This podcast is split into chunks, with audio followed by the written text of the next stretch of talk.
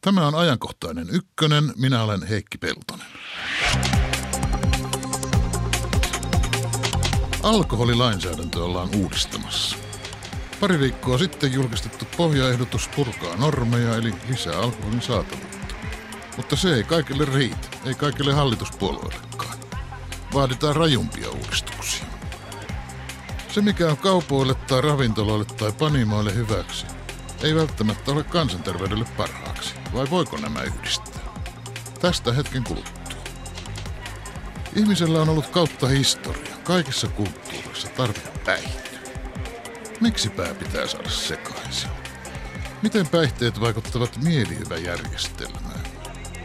Tällainen näkökulma päihteisiin puolen tunnin päästä. Radio 1 lähetysikkuna on käytettävissä. Tervetuloa Ajankohtaiseen Ykköseen, Kristiina Hannula.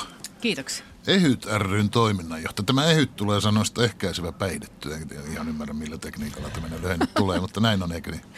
Kyllä se siellä taustalla on, kyllä. Ja tervetuloa Jouni Vihmo. Kiitoksia. Maran ekonomisti. Avataan nyt tämäkin lyhenne. Täysin nimi tarkoittaa matkailu- ja ravintolapalveluita. Eli te olette ravintoloiden ja hotellien. Kyllä vain, matkailun ja niin päin pois. Kaiken mukavana. Joo, tässä yhteydessä mietitään enemmän ravintoloita kuin matkailua. Sopii. Eli se on se ra. Maan hallitus siis valmistelee alkoholilainsäädännön uudistamista. Ja ministeri Juha Rehulan pohjaehdotus julkistettiin joskus pari viikkoa sitten. Aikataulutavoitteena on antaa hallituksen esitys eduskunnalle alkukesällä niin, että uudistus voisi astua voimaan jo ensi vuoden alussa. No tässä Rehulan pohjaesityksessä luvataan helpottaa elinkeinoelämän toimintaedellytyksiä tarpeettomia normeja purkamalla.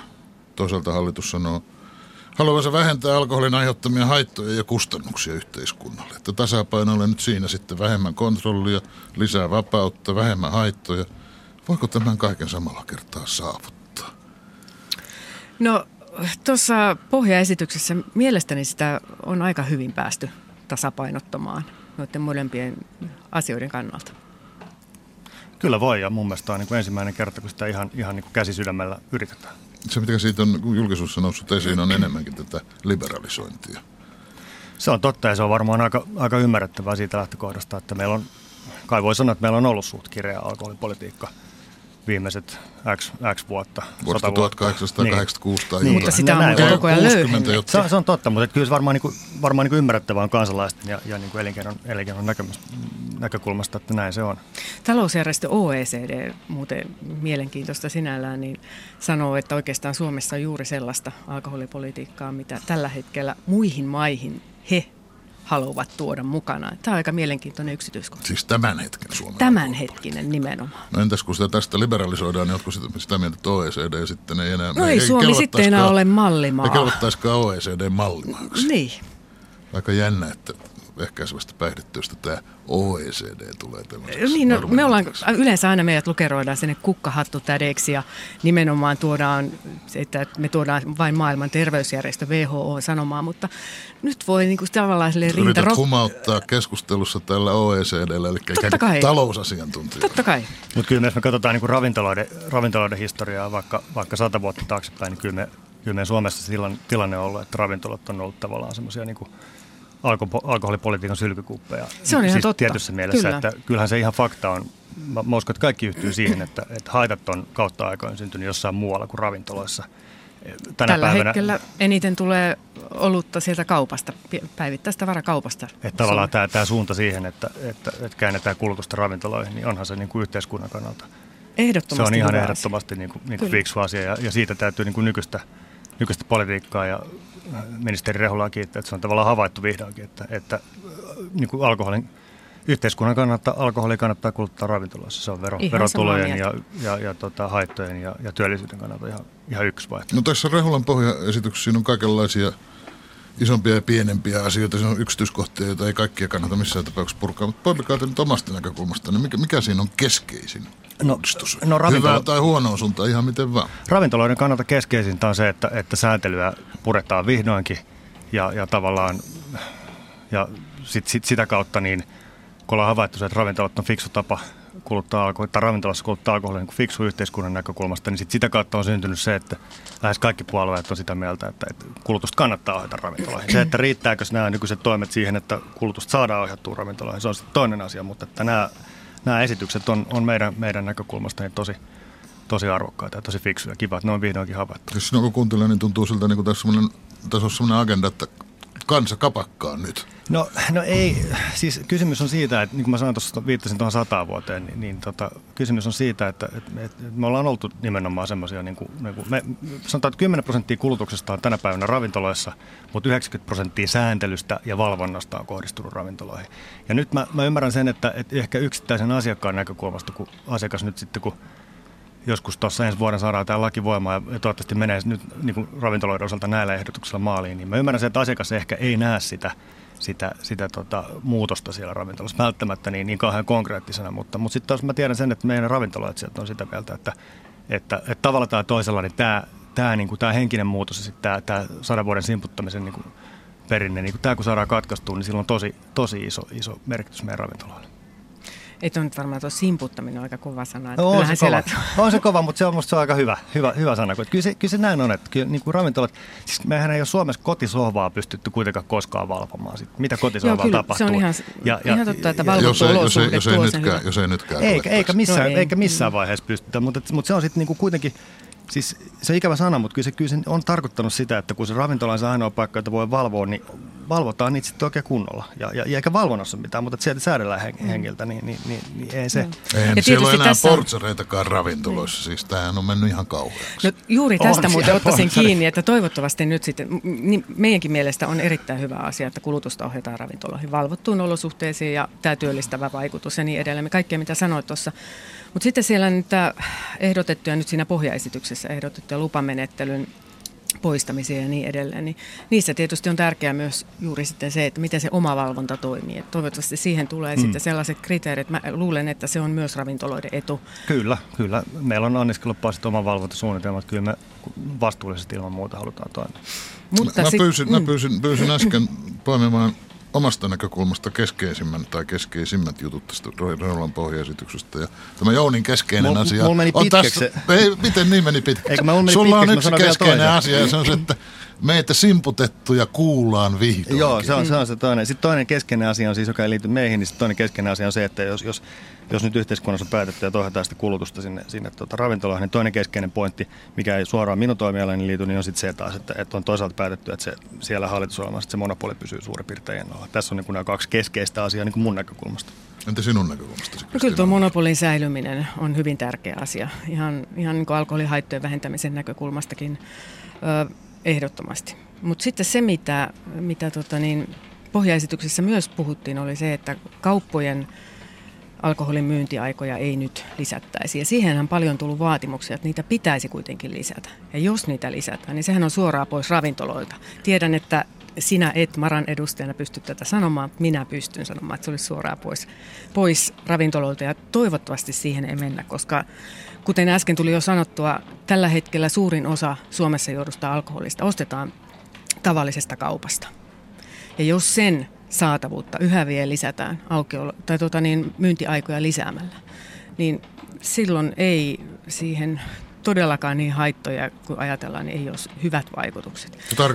Tarkoitat miettiä, että sellaista esimerkkihenkilöä, joka miettii kello 22 illalla, että olutta tekisi mieli. Niin menkö sitten sinne ravintolaan? Minne menisin, silloin niin menee sen ei pidä saada mennä lähikauppaan, vaan sen pitää mennä sinne ravintolaan. Eikä se siis mikä jos Suomen virallinen tavoite on ohjata alkoholin kulutusta enemmän ravintoloihin, niin en minä omasta kokemuksestani tiedä, onko oluenjuonti pubissa terveellisempää ja suositeltavampaa kuin se kotona letkiminen. Kotona saattaa juoda pullollisen olutta, mutta kun sinne ravintolaan menee, niin ei se siihen yhteen jää. Kyllähän se siis, siinähän ei ole mitään ihmeellistä siinä, että jos meillä yhteiskunnassa on fiksu tavoite ohjata kulutusta ravintoloihin, niin kaikki sitten niin kuin ne vähittäiskaupan vapauttamisen toimet, totta kai ne on niin kuin ristiriidassa tämän hallitusohjelman tavoitteen kanssa. Siellä on niin kuin pitkässä juoksussa tullaan niin kuin myös siihen, että mitä hallitusohjelma on kirjoittanut, pysyykö se monopoli siellä vai ei, mitkä on ne toimenpiteet, joita niin kuin lisäämällä niin kuin ikään kuin murretaan sitä monopolia, mutta se on niin kuin toinen keskustelu. Heitit tuonne, että onko alkoholi parempaa jossain ja niin kuin, tai terveellisempää jossain, niin eihän se... Siis tiedämmekö me jotenkin, että Suomen kansa voi paremmin, jos alkoholi käytetään ravinnossa? No, tiedämmekö me, vai onko tämä tämmöistä... Tämä on hyvä kysymys, mutta tutkittua tietoa pitäisi olla taustalla näiden päätösten pohjalta. No mä heitän niin kuin tämmöisen ajatuskulun, miten se niin kuin voisi mennä. Alkoholin kulutus siirtyy ravintoloihin, niin kokonaiskulutus, mä väitän, että kokonaiskulutus Suomessa ei kasva. Ja se johtuu nyt sit siitä, että ravintoloissa joka tapauksessa se kustannusrakenne pitää huolen siitä, että se tuopin hinta vaan on vähän kalliimpi kuin siellä päivittäistavarakaupassa. Se hinta pitää sen kulutuksen tietyssä mielessä aisoissa. No sitten toinen asia, tai se oikeastaan se iso kysymys on se, että me tullaan Suomessa juomaan, me tullaan juomaan tulevaisuudessa ihan suurin piirtein saman verran alkoholia Suomessa. Kuin nyt, siis suurin piirtein. Me otetaan nyt sitten litra pois tai 10 senttiä tai whatever. Mutta me tullaan juomaan kuitenkin suurin piirtein saman verran alkoholia Suomessa. Ja nyt kysymys on siitä, että mihin me se yhteiskunnan näkökulmasta ohjataan. Ohjataanko me se sinne fiksuimpaan myyntikanavaan, jos me niistä litroista otetaan irti se täysin paras työllisyys, me otetaan ne parhaat verotulot ja me otetaan ne minimaaliset haitat. Ja siitähän tässä on kysymys. Ei, siis vaikka mä päälläni seisoisin ja joisin sillä tavalla olutta, niin siis sehän on sama oluthan. Se ei niinku siitä muutu mihinkään. Ei sitä kannata miettiä. Sen saat tehdä kyllä kotona eikä kapata. Käy sen verran valvontaa. Eikö näin juuri, mutta tämä on niinku se mekanismi taustalla on siis tämä. Ja sitä saa toki haastaa, mutta musta se on sellainen asia, mikä niinku kyllä suurin osa puolueista on havainnut ja musta se on niinku, musta se on jotenkin helppoa. Ja kyllä se niinku, tavallaan totta kai sitä ravintolastakin mennään takaisin sinne perheisiin ja sinne koteihin, mutta kyllä se kuitenkin se valvottu olosuhde siinä tuo sen tietynlaisen... Kukaan sitä nyt siellä valvoo? Portsareitakaan enää on. Kyllä se kuitenkin se myynti... Joissakin on. Kyllä se nyt kuitenkin on paremmin valvottua kuin siellä kotona. Kyllä mä sanoisin, että se on ihan oikeasti valvottu, että ethän se voi ravintolassa tehdä mitä sattuu. Kyllä se nyt ihan tasan tarkkaan. Siis kotona elämä on täysin valvomatonta. Uhkarohkea elämä. Monet ovat kotona, vaikka se on täysin valvomaton. Ei ole hovimestareita. Ei ole mitään. Eikö se on totta, että tämä valvottu valvota on tietysti sellainen... Onko tämä paras mainoslause ravintolalle, että se on niin valvottu? Mä enää sanonut valvottu. Mä sanoin, että se on haittajan kannalta, verotulojen ja työllisyyden kannalta hyvä juttu. No haitat tietysti, siitä nyt on pakko sanoa se, että haitathan pysyy samana kuitenkin niin kuin itse sitä alkoholista ne haitat. Sitä ei poista. Se kyllä se siis maksa tuhoutuu samalla tavalla siellä kuin kyllä, toisellakin. Siis, siitähän ei ole kysymys. Sä saat juotua itsesi ihan samanlaiseen humalaan ravintolassa, mutta kun näinhän ei ole. Nimenomaan, kun näinhän ei ole. Ja totta kai sä saat sen alkoholimyrkytyksen ravintolassakin, jos onnistuu sitten juomaan niin paljon, mutta näinhän ei ole. Et ravintolassa alkoholin käyttö on kuitenkin valvottu. Mä palaisin tuohon kauppojen myyntiaikarajoihin ja niin edelleen. Hei, me käydään tämä ravintola-juttu oikeastaan saman tien läpi. Palataan siihen, me ehditään palata siihen. Mä mietin sitä, että tästä Kansakapakoihin ohjelmasta sitten seuraa loogisesti se teidän mielestänne, eikö niin Jouni, että anniskelun arvonlisäveroa pitäisi alentaa. No se oikeastaan on ennen sitä, niin kuin loogisesti ajateltuna. Tarkoitan, että sama perustehan sen takana. Se kyllä, on niin hienoa siirtää alkoholin kulutusravintolaan. Näin se on. Ja siis nämä pohjaehdotuksen toimethan on niin kuin varsin hyviä ja niin kuin ollaan erittäin mielissään niistä. Ja jokseenkin vaatimattomia itse asiassa. Joidenkin niin, muiden kommentoijien mielestä. Niin kuin sanoin, niin tavallaan sen kuluttajan silmissä ne ei niin kuin mitenkään sieltä pamahda silmille. Mutta niin kuin sanoin ravintoloiden näkökulmasta, niin nämä on niin kuin, puhutaan sen 100 vuoden simputuksen niin kuin katkaisemisesta. Mutta siis se, että riittääkö nämä toimet siirtämään alkoholin kulutusta ravintoloihin, niin vastaus on varmaankin kyllä, että ei, että siihen tarvittaisiin sitten se taloudellinen veroperuste sitten siihen. No siis valtion puolella on laskettu, että verotuloja silloin menetettäisiin 150 miljoonaa euroa. Näin oli miksi meidän veronmaksajien pitäisi sijoittaa tämän 150 miljoonaa siihen, että ihmiset istuisivat enemmän ravintolassa? No ensinnäkin siksi, että se ei ihan 150 miljoonaa olisi, että kyllä se vähemmän olisi. Mä tiedän, että VM käyttää 150 miljoonaa. Mä olen katsonut teidän tekemiä laskelmia, joiden taakseen tietenkään pääse. Mutta sä kun oot siellä ekonomista, niin sä oot varmaan niiden takana. Voit sä avata, tämä on se summa. Avata niiden laskelmien taustaa. No, siis kun te sanotte, että anniskeluarvonlisäveron alentaminen se toisi alalle 2000-3000, mitä se toisi uutta työpaikkaa. Niin vähintään se trippaa. Pelastaisi satoja ravintoloita. Kyllä. Miten se syntyy se dynaaminen vaikutus? Minä, no se jos minä saisin oluttuoppi, niin tuommoisen 40 senttiä halvemmalla.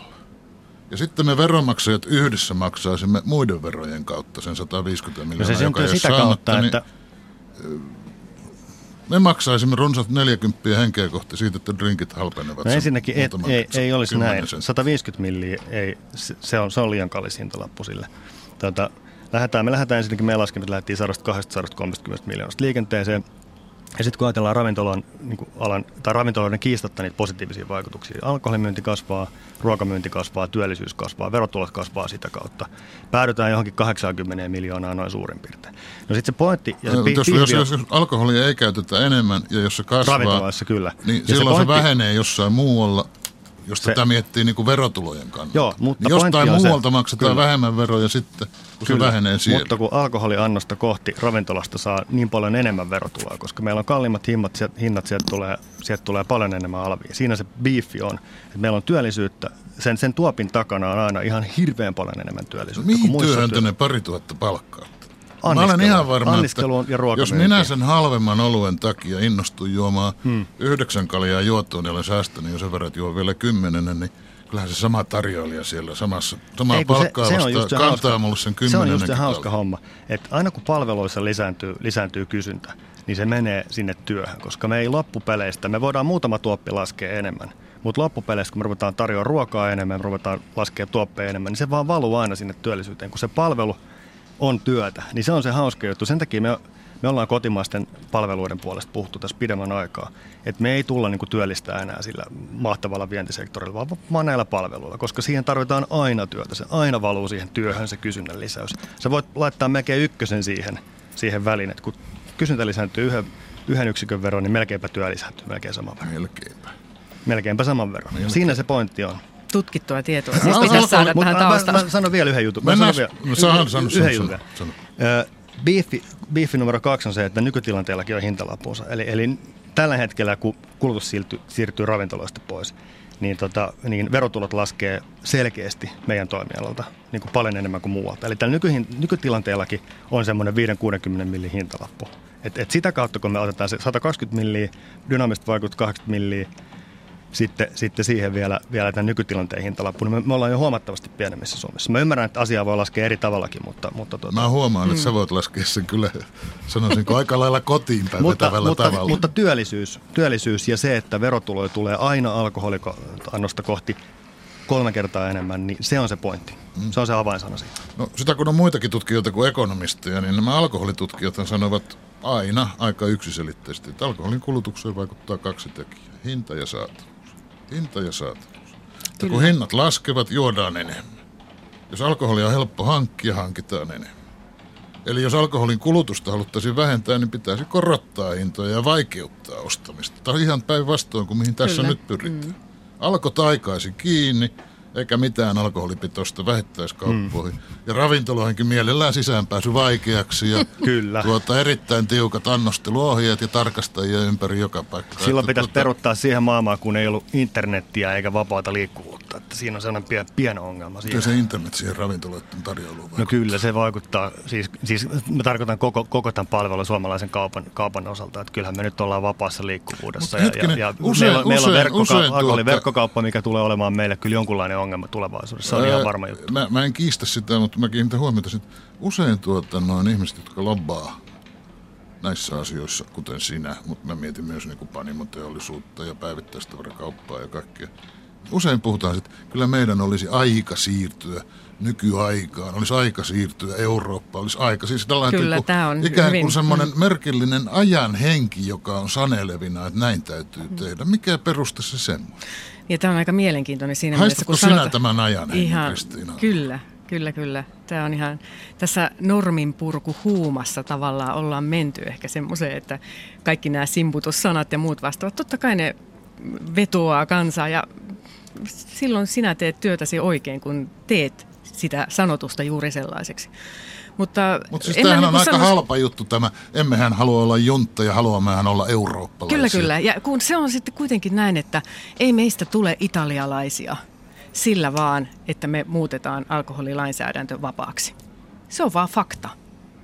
Me ei tulla pääsemään siihen italialaisen alkoholikulttuuriin, joka aiheuttaa tällä hetkellä hyvin vähän haittoja siellä Italiassa, Mutta ei se tule yhdessä yössä. Kyllä ja siksi toiseksi muuten fast-lapsia, joka odottaa vaan, että pääsee irti siitä. Minä en fast-lapsia muuten Italiassa, heitä on yllättävän paljon tilastoihin nähden, että ei se italialainenkaan haittatilanne siellä ihan niin ruusunen on, mitä täällä sanotaan. Mutta kyllähän onneksi suunta, nyt mä en sano sitä eurooppalaisena, mutta kyllähän se oikeasti se suunta kuitenkin on onneksi menossa niin kuin, johonkin muuhun kuin siihen korpisuomalaiseen ryyppäämiseen Suomessakin. Se on ihan totta. Eihän se pohjahan on...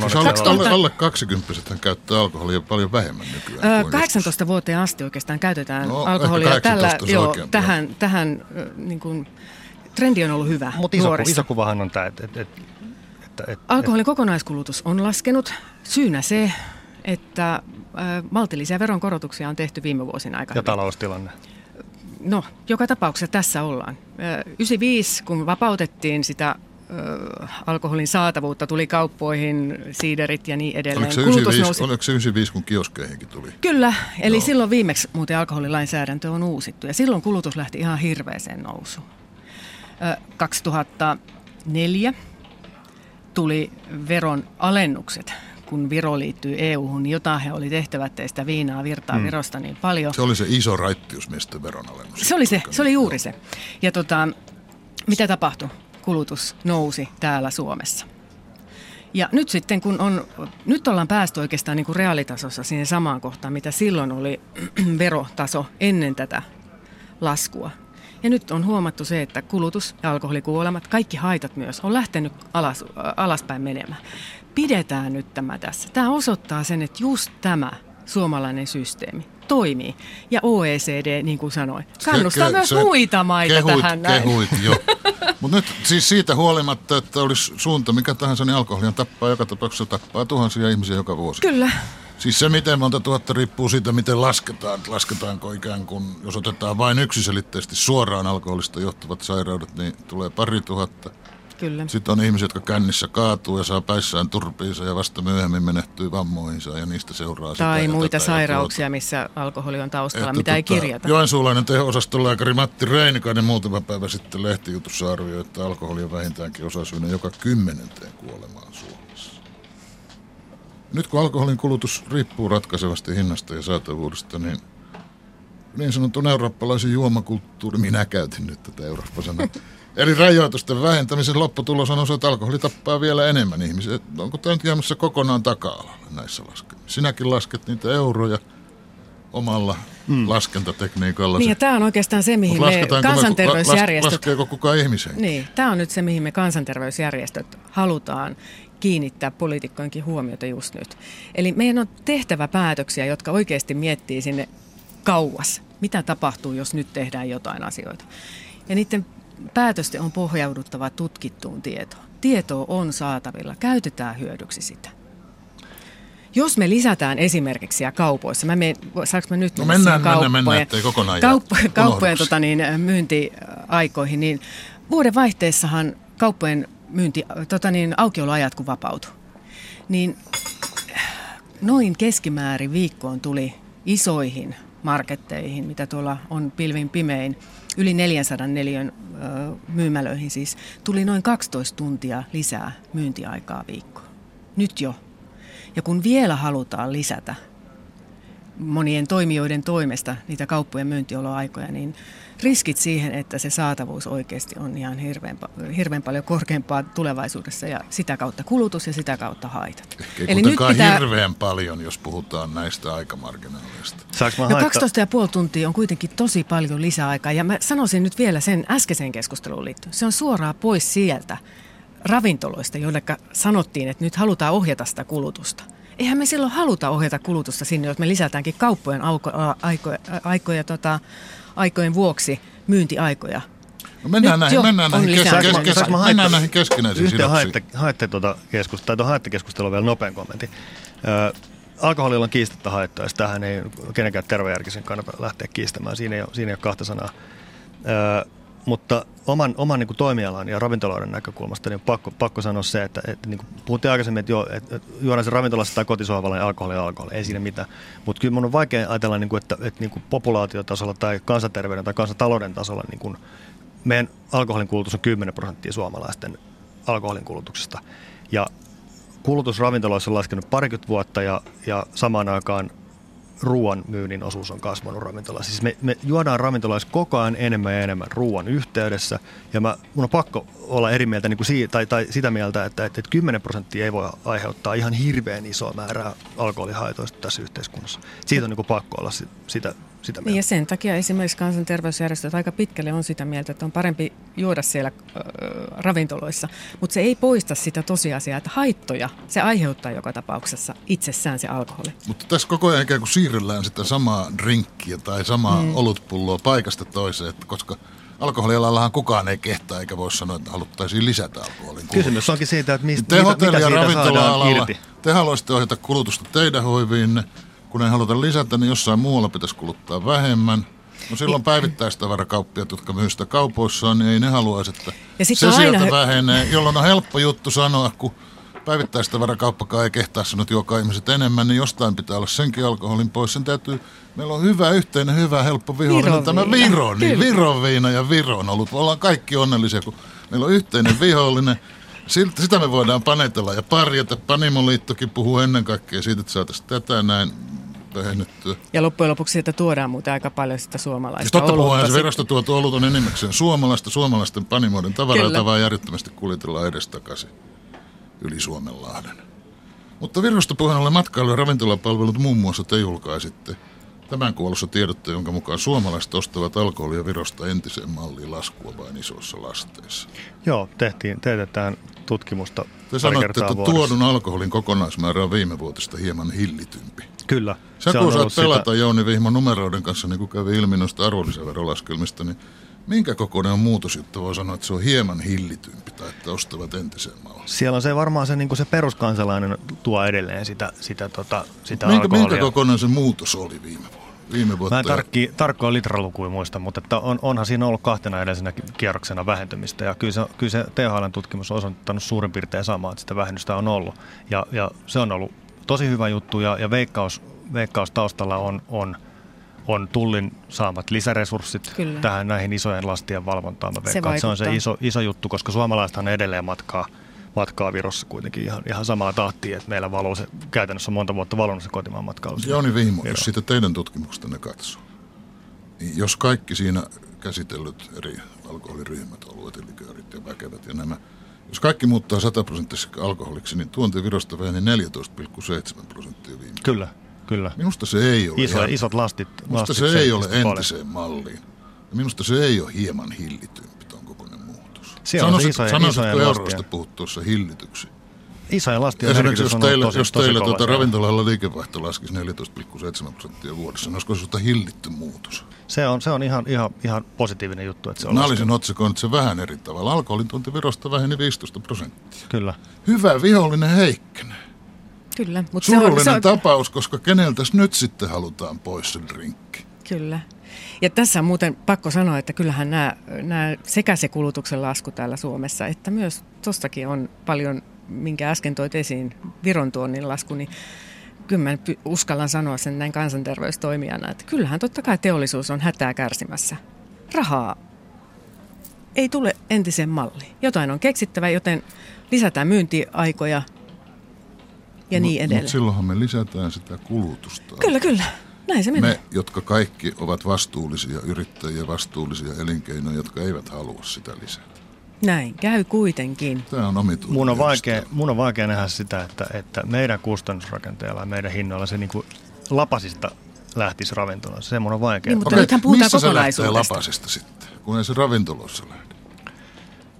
Ravintolassa se ei joka... Siis mä en usko sitä, että kulutus ravintolassa nousee. Mutta missä se nousee? Mun mielestä kokonaiskulutus saattaa jopa vähentyä. Tämän pohjaesityksen mukaan. Jos tällaisenä pysyy, niin mä oon samaa mieltä, että tää ei ratkaise mitään. Siis, ja hirveitä alennemia ei tapahdu, mutta mä uskon, että se pysyy aikalailla siinä, missä nyt on. Mutta nyt on kyse ehkä enemmän siitä, että mitä nyt muut toimijat. No nyt ollaan tässä pohjaesityksessä, mutta tässähän esiintyy paljon vaatimuksia, nimenomaan. Pitäisi mennä pitemmälle. Siis no, tällä hetkellä hän on ilman siis sakeena. Tämä on keskustapuolueelaisen ministerin esitys ja keskustan hallituskumppanit haluavat lisää vapautusta, sekä kokoomus että perussuomalaiset.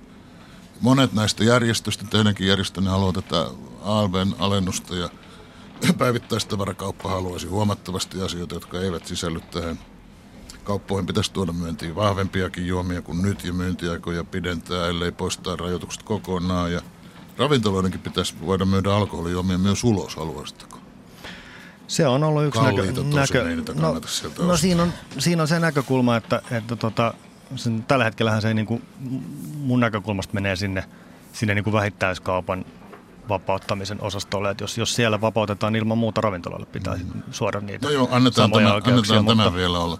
Mutta miten suuri merkitys näillä olisi? Jos näitä alkaisi mennä läpi, niin alkaisiko tämä tilanne sitten muuttua todella isommasta, Kristiina? No kyllä. Kyllä se silloin todella siihen saatavuuteen vaikuttaisi niin paljon, että kulutus nousisi ja haitat sitä myöten. Ja mitä pitää nyt peräänkuuluttaa on se, että todella mietitään, mitä tutkimukset sanoo tällaisissa tilanteissa. Ja ilman vankkaa tietoa ei kannata lähteä kokeilemaan nyt mitään, koska alkoholi aiheuttaa niin paljon. Onko meillä saatavissa riittävästi? Meillä on saatavissa tietoa ihan varmasti. Sitä tulee sekä sieltä WHOlta, sitä tulee OECDltä, sitä tulee THLltä.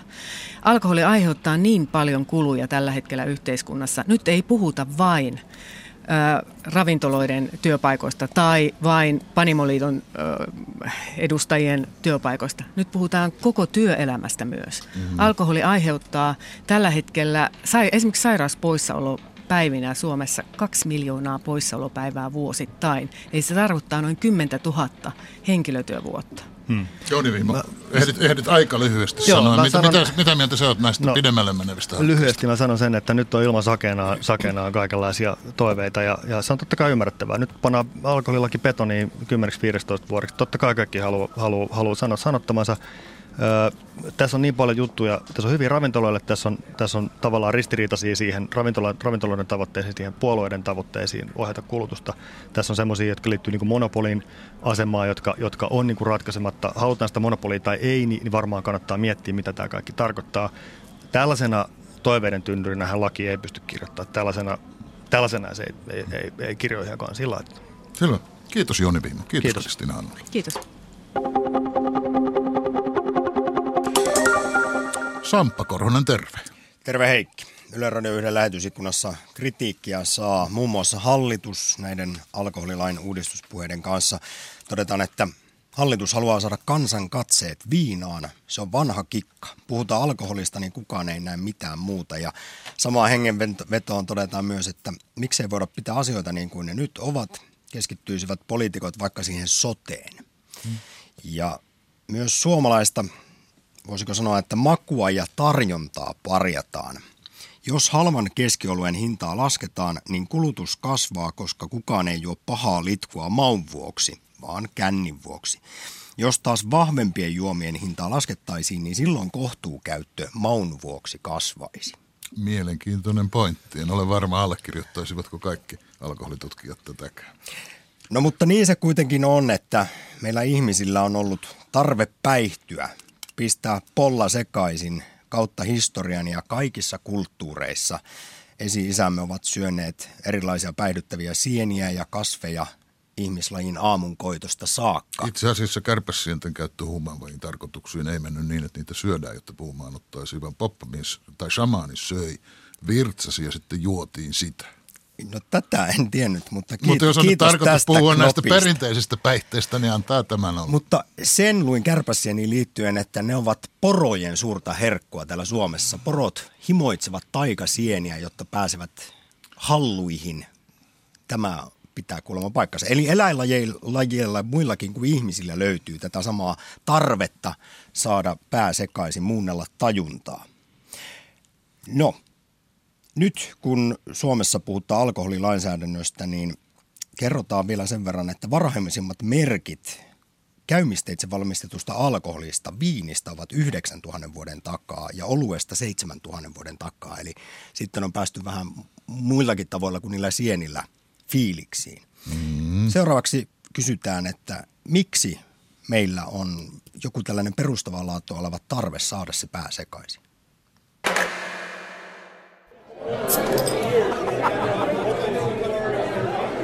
Se, että etsitään mielihyvää, niin se on tietenkin ihan normaalia ihmisen biologiaa.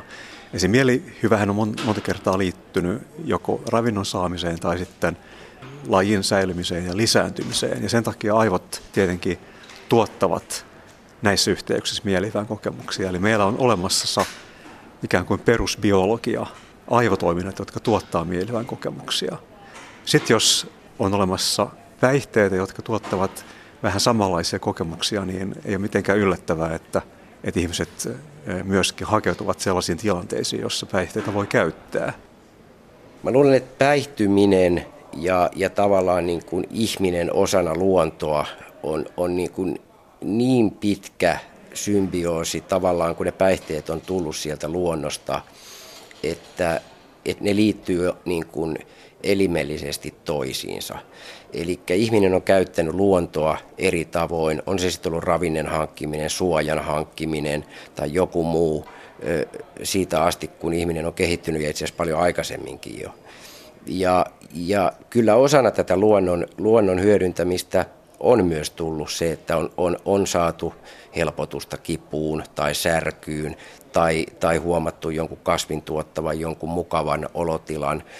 Ja mun mielestä tämä niin kuin tällaisena kulttuurisena ilmiönä, niin ihminen on osa luontoa, ihminen on elänyt aina luonnossa ja tämä yhteys on mun käsittääkseni ollut olemassa niin kauan kun ihminen on nykymuodossaan tai todennäköisesti myöskin niin aiemmin ollut olemassa. Näin pohtivat aivotutkija Petri Hyytiä Helsingin yliopistosta sekä talous- ja sosiaalihistorian dosentti Mikko Salasuo, kun kysymys kuuluu, miksi päihteet ovat aina vedonneet meihin kautta ihmislajin historian. Ensinnäkin ne sattuvat sopimaan erittäin hyvin aivojemme mielihyvän järjestelmään. Vaikka eri aineilla on erilaisia vaikutuksia, kuten euforisia, rentouttavia, psykedeellisiä tai piristäviä, niin niitä yhdistää kuitenkin se, että ne tuovat myös mielihyvää sekä muuttavat ympäröivää todellisuutta, tai tarkemmin sanottuna ihmisen kokemusta siitä. Aivotutkija Petri Hyytiä. Et vaikka ei puhuttaisikaan jostain aistikokemuksista, niin kyllä ne muuttaa meidän suhdetta siihen ympäröivään todellisuuteen selvästi. Et riippumatta siitä, että haetaanko jotain uutta sensorista kokemusta, tai että jos haetaan piristystä, tai jos haetaan jonkinlaista ahdistuksen lieventämistä, niin ainahan siinä on kysymys siitä, että jollain tavalla haetaan jonkinlaista muutosta siihen suhteeseen, joka meillä on ympäröivään todellisuuteen. Vaikka kaikki päihdyttävät aineet aktivoivat siis aivojemme mielihyvämekanismia enemmän tai vähemmän, niin nautinto ei ole suinkaan ainoa syy, miksi ihmiset niihin tarttuvat ja ovat aina tarttuneet. Kun katsotaan menneisiin vuosisatoihin ja vuosituhansiin, talous- ja sosiaalihistorian dosentti Mikko Salasuo korostaa päihtymyksen merkitystä esimerkiksi erilaisissa rituaaleissa, sosiaalisena öljynä sekä varsinkin lääkinnällisissä tarkoituksissa. Että esimerkiksi sellainen, ehkä monille voi olla yllätys se, että alkoholia pidettiin niin kuin suuria määriä alkoholien humalassa olemista, on pidetty terveellisenä, siis Suomessakin, kun mennään tuonne lähemmäs jonnekin 1300-1200-luvulle, joka on aika itsestäänselvä, kun ajattelee sen aikaisia elinoloja, minkälaisia sairauksia, tauteja, kipuja ihmisillä on, niin onhan alkoholi toki turruttanut ja silloin on ajateltu olevan terveysvaikutuksia. Tämä lääkekäyttö onkin varmasti yksi aivan niitä keskeisimpiä ensimmäisiä, mihin erilaisia luonnontuotteita on käytetty. Jaksaminen ja arjen kestäminen on ollut läpi ihmiskunnan historian yksi tapa. Sosiaalinen voiteluaine, alkoholi on ollut ja on edelleen, ja myös muut päihteet. Ja sitten pako arjesta ja arjesta, niin että se, mitä se on nykyisin ja minkälaisia merkityksiä annetaan, niin ne on kovin erilaisia kuin mitä ne on ollut vaikkapa 500 vuotta tai 5000 vuotta sitten. että vaikkapa Suomessa on niin kuin yksinkertaisesti kestetty niitä olosuhteita, kun on ollut älyttömän kovat pakkaset ja niin siellä kun on valtavan kylmissä, kurjissa olosuhteissa, vähällä ravinnolla eletty, niin ihmiset voi olla ollut päihtyneenä, mutta se ei tarkoita sitä, että he olisivat hakeneet sillä jotain tällaista euforista olotilaa, vaan pikemminkin pyrkineet tekemään kurjasta olotilasta vähän siedettävämmän. Kysymys naisen asemasta anniskeluravintolan asiakkaana ilman miesseuraa on ollut viime aikoina vahvasti esillä. Kävimme pyrkimässä muutamiin helsinkiläisiin ravintoloihin ja vastaanotto oli seuraavanlainen. Hyvää. Olisikohan teille tilaa yksinäiselle naiselle? Valitettavasti ei pääse yksinäinen. Ja mistähän syystä? No se on vähän vaikeata sen takia, että jos tänne nyt tulee esimerkiksi yksinäinen nainen, niin se vaikuttaa vähän omituiselta. Ja sitten toiseksi, niin yksinäinen nainen pyrkii hyvin usein joku herran pöytään. Ravintolassa käyntiin liittyvät sukupuolirajoitukset puhuttivat kansaa 1960- ja 70-luvuilla. Tänä päivänä puhuttaa puolestaan juopottelun siirtäminen juuri entistä enemmän ravintoloihin sekä esimerkiksi kannabiksen laillistaminen. Mikko Salasuo muistuttaa, että päihdepolitiikka on vaihdellut kautta historian. Mitä aineita on milloinkin käytetty ja miten? Kyse on kulttuurisista tavoista, jotka ovat yhdessä vaiheessa hyväksyttyjä ja toisessa ajassa täysin tuomittuja. Hyväksyttävä raja päihteissä elää, liikkuu, kahvi on ollut kiellettyä kuolemanrangaistuksen uhalla aikanaan, alkoholissa on pyritty kieltolakiin. Kauppapoliittisista syistä aloitettiin vuonna 1961 tämä huumeiden vastainen sota Yhdysvaltain johdolla. Kukapa olisi ajatellut 30 vuotta sitten, että nyt Coloradossa ja monissa ja Washingtonin osavaltiossa on laillistettu kannabis ja kannabiksen käyttö, ja se saattaa hyvinkin olla meilläkin edessä 10 seuraavan vuoden aikana. Tämä vaan kertoo siitä, että miten nämä rajat muuttuu ja miten ne on paljon enemmän sidonnaisia. Ei niinkään niiden aineiden koostumukseen kuin siihen, että miten ne on kulttuurisesti määrittyneitä. Eli se, että onko jotain esimerkiksi kannabista käytetty tietyssä kulttuurissa 3000 vuotta sitten vain niin kuin jossain rituaaleissa tai shamanistisissa tapahtumissa, vai onko sitä voinut käyttää myöskin niin kuin tavallinen väestö arjessaan, niin se on täysin ollut kiinni siitä, että miten minkälaisia sosiaalisia sääntöjä eli määräyksiä, eli ehkä nykypäivänä voisi sanoa sen aikaisia lakeja, on ollut. Tähän liittyy olennaisesti sekin, että päihteiden käyttö, mitä järjestäytyneemmäksi erilaiset yhteiskunnat tai sivilisaatiot on tullut, niin sitä enemmän on alettu säännellä päihteitä. Tässä on varmaan aika itsestäänselvä tausta. Ensinnäkin verotuloilla on ollut suuri merkitys aina, mutta yhtä lailla niin voisi ehkä jotenkin pelkistäen sanoa, että jos sulla on ollut ennen vanhaa heimo, jos on 10 000 jäsentä, että jos kaikki olisi siellä niin kuin älyämpärissä aamusta iltaan, niin mä luulin, että sen heimon kuninkaalla tai hallitsijalla niin ei olisi kovin kauaa sitä heimoa. Eli tavallaan se on myös tapa hallita ihmisiä ja kontrolloida ihmisiä ja saada ihmiset tekemään tiettyjä asioita. Alkoholi on aine, jota on juomissa, mutta sitä ei ole kaikissa juomissa. Maidossa ei ole alkoholia, mehussa ei ole alkoholia, eikä vedessäkään ole alkoholia. Limskassa ei ole alkoholia, mutta oluessa on. Myös viinissä ja viinassa on alkoholia.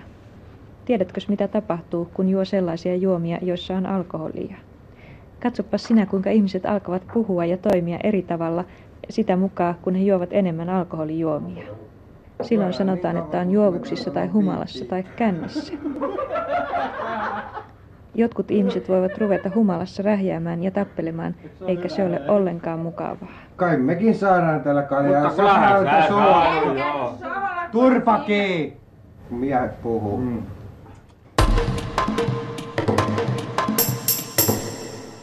Vaikka Ruotsiin on tullut turvapaikanhakijoita sadoin tuhansin, ja vaikka siellä on maahanmuuttajia, muun muassa suomalaisia, jo ennestään monin sadoin tuhansin, ellei miljoonin, niin ei riitä. Tarvitaan lisää työperäistä maahanmuuttoa. tarvitaan sherpoja Nepalista tai ehkä Tiibetistä. Sherpoja tarvitaan Kebnekaiselle Ruotsin korkeimmalle tunturille rakentamaan turvallista reittiä huipulle. Sherpat ovat maailman kovimpia ammattilaisia vuorikiipeilyretkikuntien oppaina ja kantajina. Kebnekaisi on sen verran korkea ja särmikäs ja jyrkkä, että sitä pitäneen sanoa ennemmin vuoreksi kuin tunturiksi. Nykyään sherpoilla on nimet ja varmaan henkilötunnuksetkin. Toisin oli 50-luvulla. Kun britti Edmund Hillary toukokuun lopulla kohta 63 vuotta sitten ensimmäisenä kiipesi Mount Everestin huipulle. Sanottiin, että sinne kiipesi tämä Hillary, ei siis Clinton vaan Edmund. Ja jossain sivulauseen jälkeisessä alaviitteessä, että oli sillä mukanaan kantajana yksi sherpa.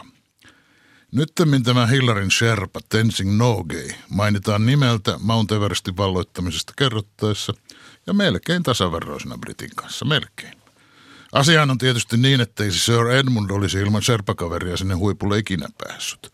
Tenzing Norgay kyllä olisi ilman brittiäkin.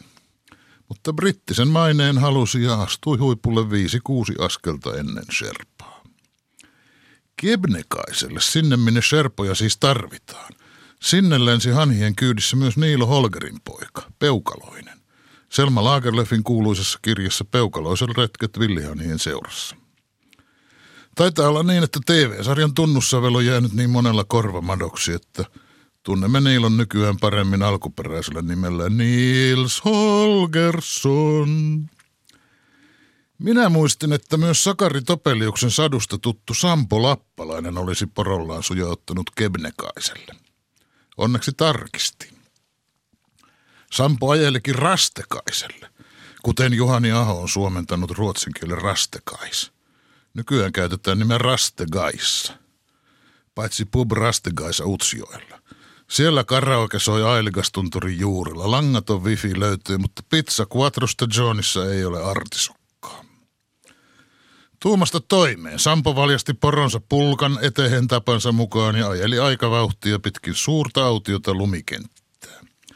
Minä ajelen vähän, hyvin vähän matkaa vaan Rastegaista kohden, ajatteli hän itsekseen. Ja niin ajaa hujautti hän joen jään yli ja sitten ylös toista Tenojoen rantaa ja nyt oli Sampo Ruijan kuningaskunnan alueella, koska Tenonjoki on rajana. Mutta mitäpäs Sampo tuota ymmärsi, kertoo Topelius. Eikä siitä Suomen ja Norjan välisestä rajasta Tenonjoki varressa Rastegaissalle mentäessä juuri ole väliä nykyäänkään. Kokenut tunturivaeltaja ja huiputtaa Rastegaissa niin, että Suomen puolelta lähtee aamulla ja Suomen puolelle palaa illalla. Sampo Lappalainen ajoi loihtuporon kyydissä vuorenhaltijaa pakoon Inarin pappilaan asti, mutta sitä matkaa ei nykyneuvoin aivan yhtä nopsaan taita. Miten mahtanee olla sitten, kun Euroopassa kaikki rajat pannaan kiinni? Pääseekö suomalainen enää Rastegaissalle? Vieläkö hiihdetään Kilpisjärveltä päiväseltään Ruotsin ja Norjan puolelle? Vai päivystävätkö tunturin lailla raja- ja tullimiehet konekiväärit käsissään? Tässä lähetyksessä puhuttiin alkoholilainsäädännön uudistamisesta. Mukana ehkäisevä päihdetyö EHYT ry:n toiminnanjohtaja Kristiina Hannula ja matkailu- ja ravintolapalvelut Maran ekonomisti Jouni Vihmo. Päihtymisestä yksilötasolla olivat haastateltavina aivotutkija Petri Hyytiä Helsingin yliopistosta sekä talous- ja sosiaalihistorian dosentti Mikko Salasuo. Lähetyksen rakensivat kanssani Samppa Korhonen, Tarja Oinonen ja Jarno Valkonen. Minä olen Heikki Peltonen.